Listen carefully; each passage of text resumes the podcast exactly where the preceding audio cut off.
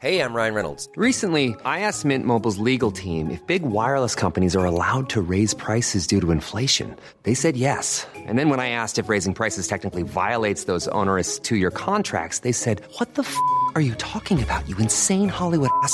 F- So to recap, we're cutting the price of Mint Unlimited from $30 a month to just $15 a month. Give it a try at mintmobile.com slash switch. $45 upfront for three months plus taxes and fees. Promo rate for new customers for limited time. Unlimited more than 40 gigabytes per month. Slows. Full terms at mintmobile.com. Many of us have those stubborn pounds that seem impossible to lose, no matter how good we eat or how hard we work out. My solution is PlushCare. PlushCare is a leading telehealth provider with doctors who are there for you day and night to partner with you in your weight loss journey. They can prescribe FDA-approved weight loss medications like Wegovy and Zepbound for those who qualify. Plus, they accept most insurance plans. To get started, visit plushcare.com slash weight loss. That's plushcare.com slash weight loss. Hey everybody, welcome to Dan Snow's History Hit. On the 28th of April 1789, the most famous mutiny in British history took place. The mutiny on HMS Bounty, a Royal Navy vessel. If you can believe it, the crew of a Royal Navy vessel mutinied against their captain, Lieutenant William Bligh. Led by his former protege, his great friend, Fletcher Christian. The crew seized control of the ship and they set him and 18 loyalists on a ship's open launch.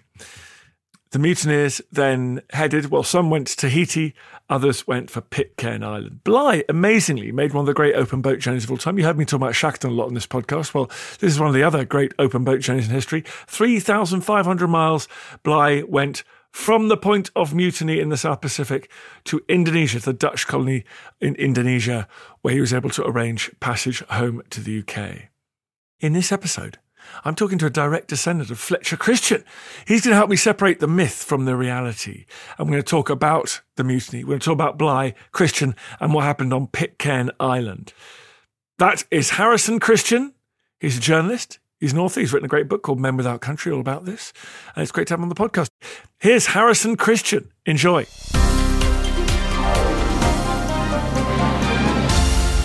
Harrison, thanks for coming on the podcast.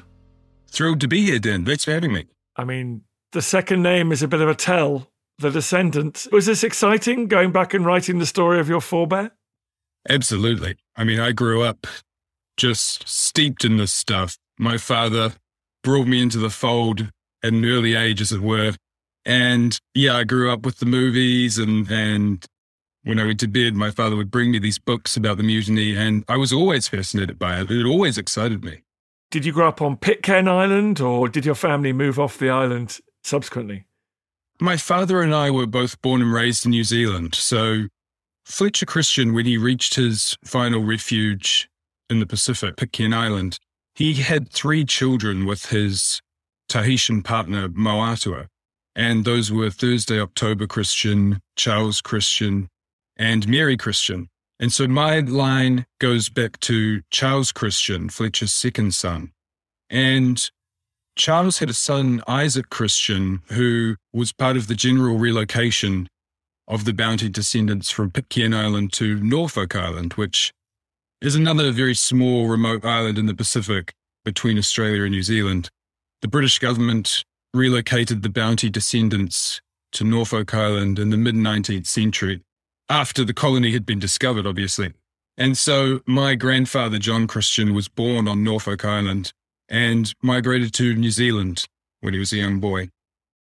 Well, let's go back and talk about your ancestor and, and his relationship with William Bligh, the captain of the Bounty. They knew each other before serving on that voyage, didn't they?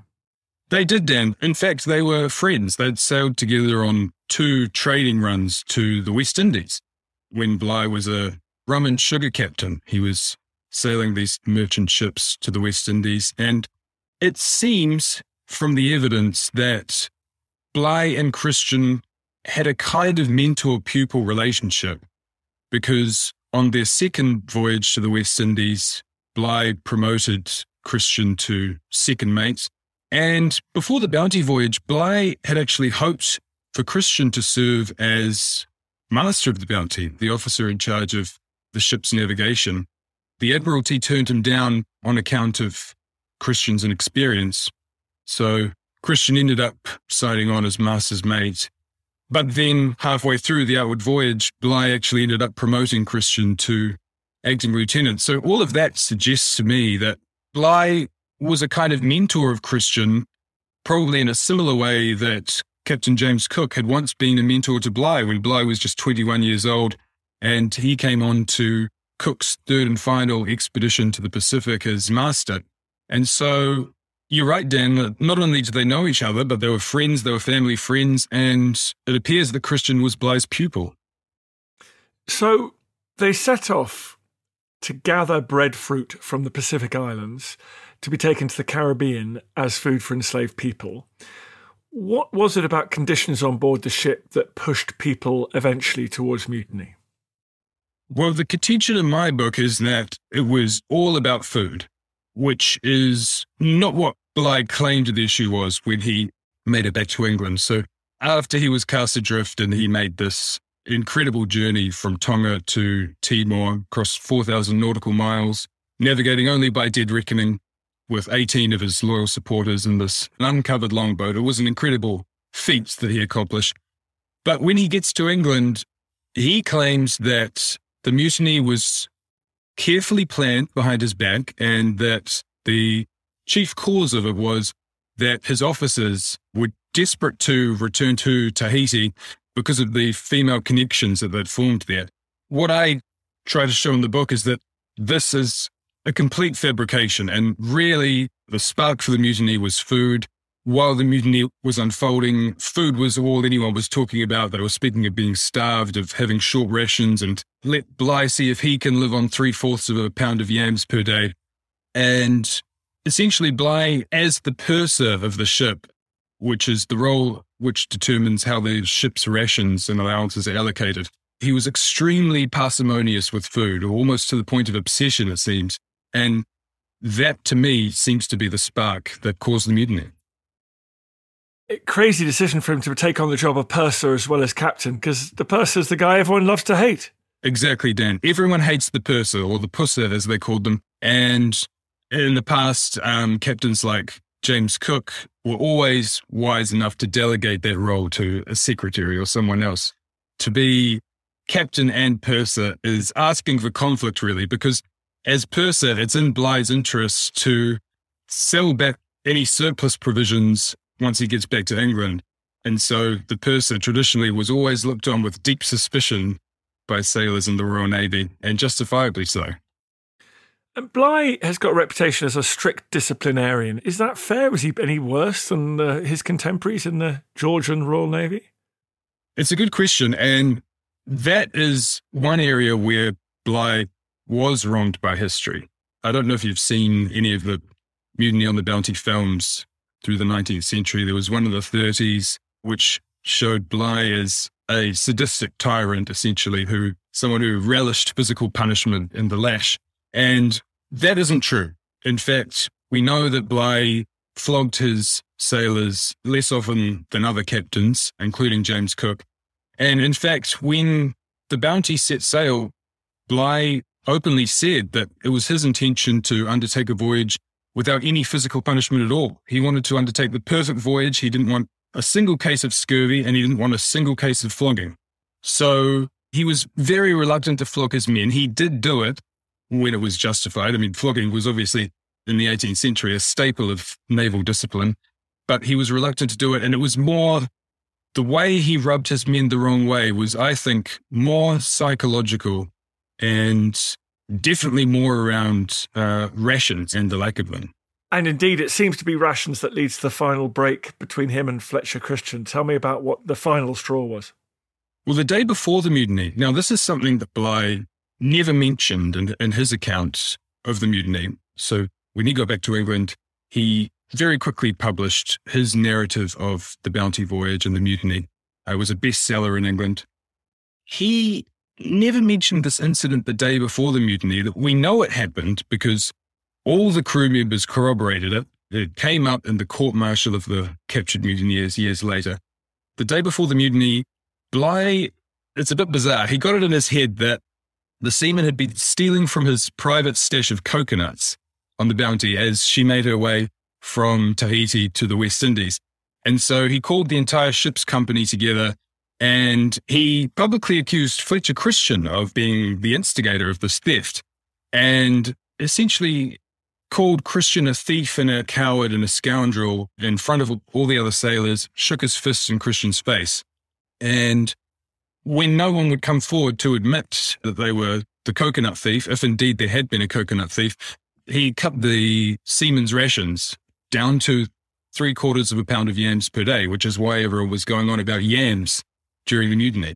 And so that incident happened the day before.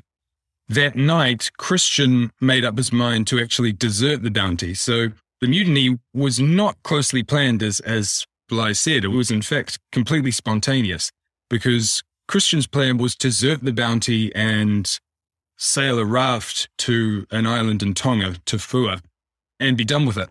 But it was because in the ensuing hours, Christian was unable to find an opportunity to get away from the ship that he suddenly changed his mind and decided to take the ship instead. Tell me about the drama of that moment. Well, it was chaos because it was unplanned. It was completely spontaneous. So Christian falls asleep that night. He's got his raft together. Some of the men have been kind enough to give him some provisions so that he can take his chances in the islands. And he falls asleep while he's waiting for this opportunity to launch his raft.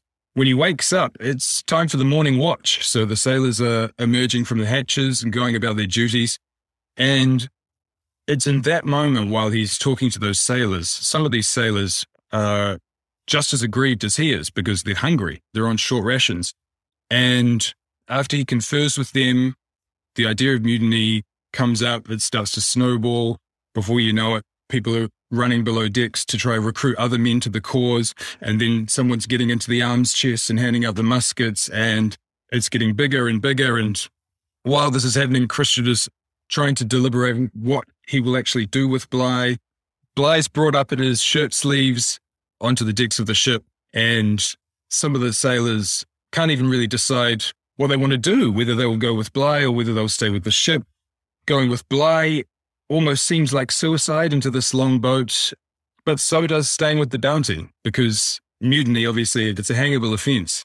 And so it's an incredible moment. And when I was writing about it, I could be very specific because moment by moment, there is a record of what was happening, of what was said, of who was standing where, because it's all in the court martial testimony and in the testimony of the sailors who were involved. Listen to Dan Snow's history. We're talking about mutiny on the bounty, more coming up. Millions dead, a higher proportion of civilian casualties than in the Second World War. America, Britain, Russia, and China all involved in a conflict that technically remains active to this day. So, why is the Korean War of 1950 to 53 called the Forgotten War? This July, we're dedicating a special series of episodes to finding out what this unique conflict was all about. Join me, James Rogers, throughout July on the Warfare podcast from History Hit as we remember the war the world forgot.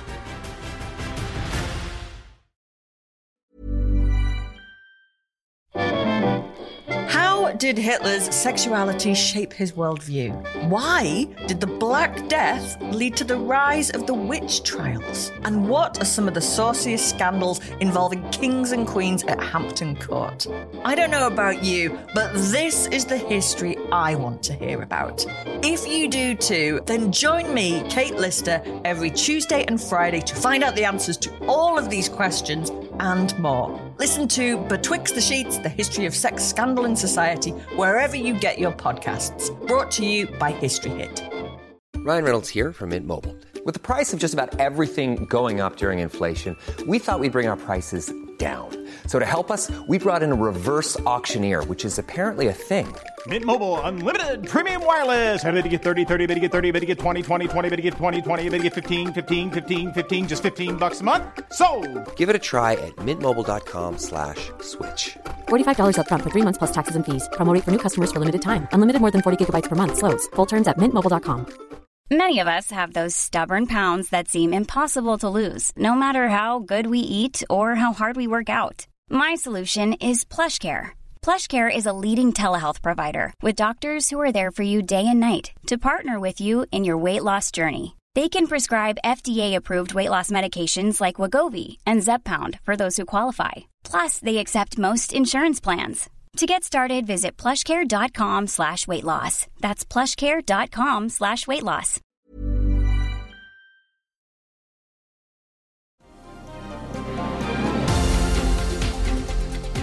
And so Christian decides to put Bligh into the open boat, like a rowing boat with a small mast, expecting him to do what? Like get to the nearest island and try and pick up a passing ship? Or was it a polite way of killing him? Was it basically a death sentence? Good question. It wasn't necessarily a death sentence because the boat was a few miles off Tofua in Tonga, this volcanic island. It was inhabited at the time. And the idea was that Bligh would sail to Tofua and there he would be able to wait for a passing Western ship.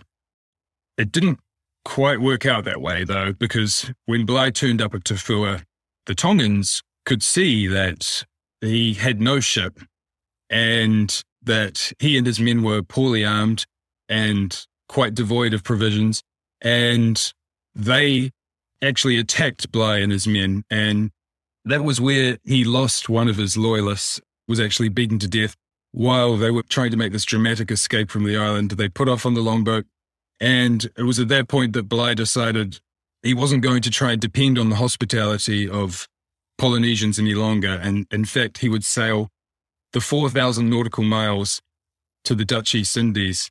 And that involved going through the Fijian islands. And Bligh was so shaken by what had happened in Tonga that he refused to call it any of those islands, even though they looked lovely, the beautiful green inviting Fijian islands. He refused to interact with Polynesians from that point onwards. And he makes one of the great open boat journeys of all time and does indeed make it to the Dutch colony in, in Indonesia and manages to make it home. An extraordinary story.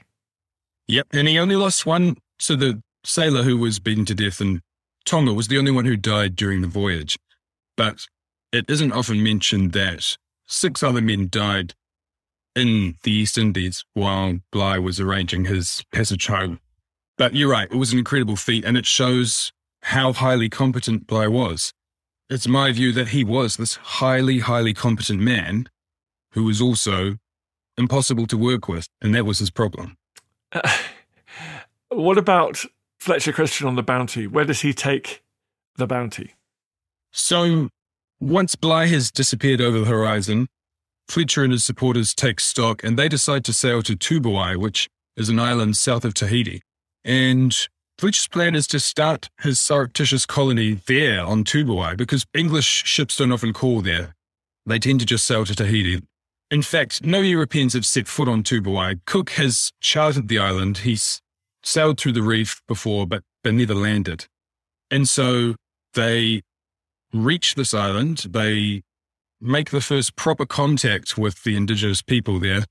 And they set about trying to build this fort in order to defend themselves from Polynesian tribes and also any naval ships that might come and try and take them away.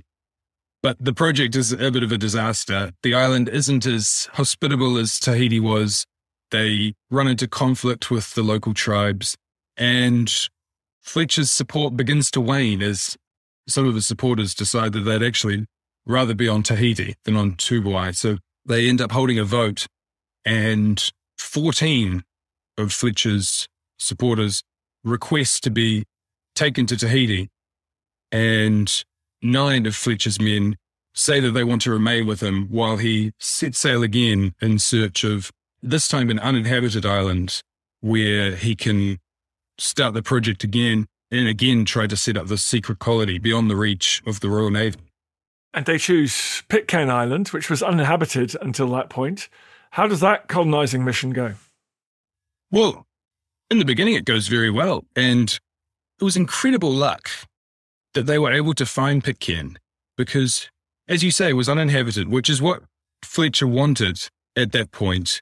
The Tubuai mission had gone so badly that he decided wherever they settled, it had to be uninhabited. They could not be in competition with Polynesians anymore.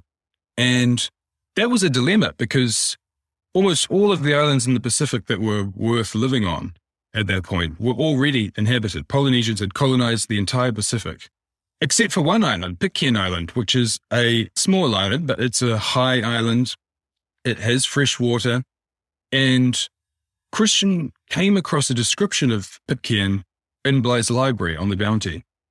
And he read that it was uninhabited. It appeared to be uninhabited and that it had a fresh water source. And so he pinned his hopes on it. But the problem was that no Europeans knew exactly where Pitcairn was because Philip Carteret, the British navigator who had charted the island in the 1760s, had put it in the wrong place because he had used dead reckoning when he was plotting the island's coordinates and he actually placed it 200 miles west of its actual position because he'd got the longitude wrong. Anyway, Christian doesn't know this. He sails to the coordinates, the place where Pitcairn should be, and finds nothing but open sea. And he infers that Carteret had got the longitude wrong, but that the latitude was probably correct. And so he sailed east along the line of latitude until he raised Pitcairn Island. And since Carteret, no Europeans had seen Pitcairn. James Cook had once gone out of his way to clear up doubts about where it was and hadn't been able to find it again.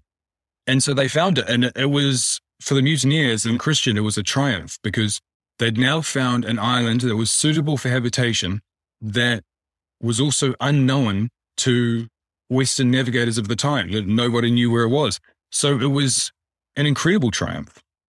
Was that colony a success? Were they able to, did they thrive? From what we know about the early days, it seems that things very quickly went poorly for the colony.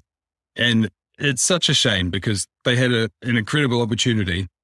Christian it is nine mutineers and, and the 19 Tahitians who they brought with them. They had got what they wanted, essentially. They had an island to themselves. Nobody knew where they were. And they had this chance to start this colony from scratch and live out the rest of their days peacefully. But that's not what happened. And the reason for that seems to be that their little society was set up unequally from the outset because the island was divided into nine equal portions, one for each mutineer, while the Tahitians were essentially treated as slaves. And the Tahitian men very quickly came to resent this. And a lot of the tension that broke out over the ensuing years that resulted in the deaths of all of the mutineers, bar one, seems to have been racial tension and stemming from the resentment that the Tahitians had from being treated unequally. And then we should say the mutineers that did remain in Tahiti, they were recaptured by the Royal Navy and, and many of them were hanged, weren't they? Yes, they were. All 14 men who decided to remain in Tahiti were captured by a Captain Edward Edwards on the Pandora in the early 1790s. And so they were brought onto his ship. And on the way back to England, actually, they met with disaster. The Pandora sank on the Great Barrier Reef off the east coast of Australia. And four mutineers actually drowned in chains during the shipwreck. So it was just 10 who were brought back to England. Now, some of these men were Bligh loyalists who had been unable to go with Bligh in the open boat for various reasons. And others were kind of a bit more ambivalent. So, uh, a couple of them, they'd been active mutineers. Some of them, it wasn't quite clear. So the 10 men made it back to England for court martial. And in the end, it was three men who were found to be guilty of mutiny and were hanged for it. And what about your ancestor? What about Fletcher Christian? Where did he end his days? It's an abiding mystery because there's no physical evidence for Fletcher Christian's death on Pitcairn Island. And there's also no physical evidence that he survived and returned to England, as some people later claimed. But there is circumstantial evidence for his death on Pitcairn Island, which I get into. And I decide in the book that it's most likely that Christian was killed in a general uprising on the island around about 1793 when the Tahitians rose up against the white men. It seems that that's how he met his end. He would have been about 28. As I said earlier, he had had three children with his Tahitian partner, but like I say, it is a bit of an abiding mystery. And I think that's part of why the story has endured for so long, because there are all kinds of other theories about what happened to him as well. It is an extraordinary story. 1790s revolutionary decade all around the world. Thank you very much for coming on and telling us this tale. What is your book called? It's called Men Without Country. Go and check it out, everyone. Men Without Country. Thank you very much, Harrison, for coming on and talking to us about it. Pleasure, Dan. Thank you. I feel the hand of history upon our shoulders. All this tradition of ours, our school history, our songs, this part of the history of our country, all were gone.